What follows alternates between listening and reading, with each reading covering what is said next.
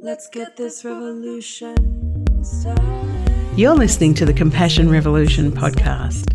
Each week, we'll be looking at love, compassion, courage, and tenderness, and all the hard work of showing up to shape a compassion revolution. Let's get this revolution. I'm Mary Freer, and there's so much more for us to learn.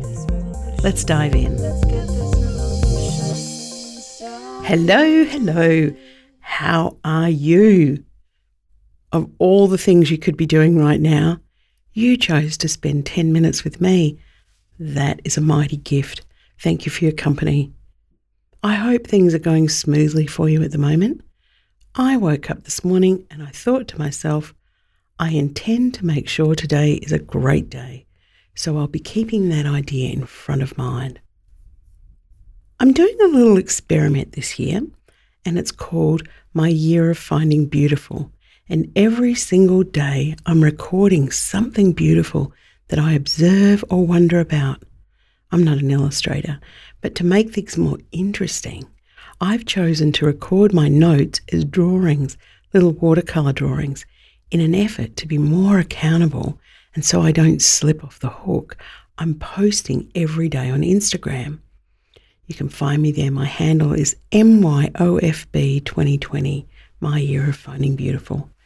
You can drop by and check out what I've been noticing if you like, but I intend to keep it up for a whole year. Let's see how I go. We know that gratitude improves our mental well-being and our physical health. But I've discovered that noticing how beautiful things are is also having an impact on my health. I feel so much more connected to the real world. And by real world, I mean the one off the screen.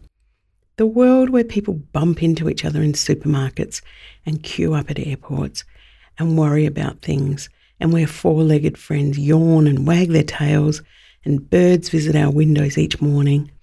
A world where people get things wrong and get things right, and let you in ahead of them and offer you a seat and ask, How are you? A world where parents take their children to the park opposite my house and I hear them squeal with delight on the swing.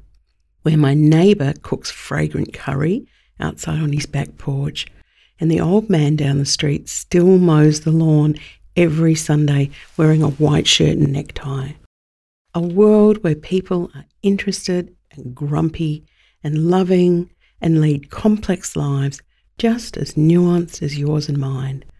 A world where there is pain and anxiety and trouble, but in amongst it all, there is also brilliant, glittering examples of love. This world, these experiences, are so easily disqualified as unimportant, whereas the important things, the things we pay attention to, flash before our eyes as clickbait, screaming, Pick me, pick me. It's like Times Square in my head some days, so much going on. But these little drawings are my way of elevating the ordinary, the everyday, the mundane to a higher status and then celebrating them. One thing that I've noticed lately are two rosellas that have been visiting the grevillea outside my window, and I've named them Renee and Georgette. Renee is bigger and he's a little more daring, but Georgette is sweet and steadfast, and I often sit in bed with a cup of tea waiting for Renee and Georgette to come by. Sometimes I try and take a photo of them, but it never really does them justice. I wonder what they make of me peering out at them. I'm happy that they enjoy the grevillea because I planted it all those years ago to attract birds just like them. So I feel a little surge of accomplishment when I see them visit. Where do they go after the grevillea, I wonder? Actually, where did they meet? Where do birds meet other birds? I've been wondering about that. Anyway, what are you noticing? What wondrous little thing is playing itself out right before your eyes in a seemingly ordinary way?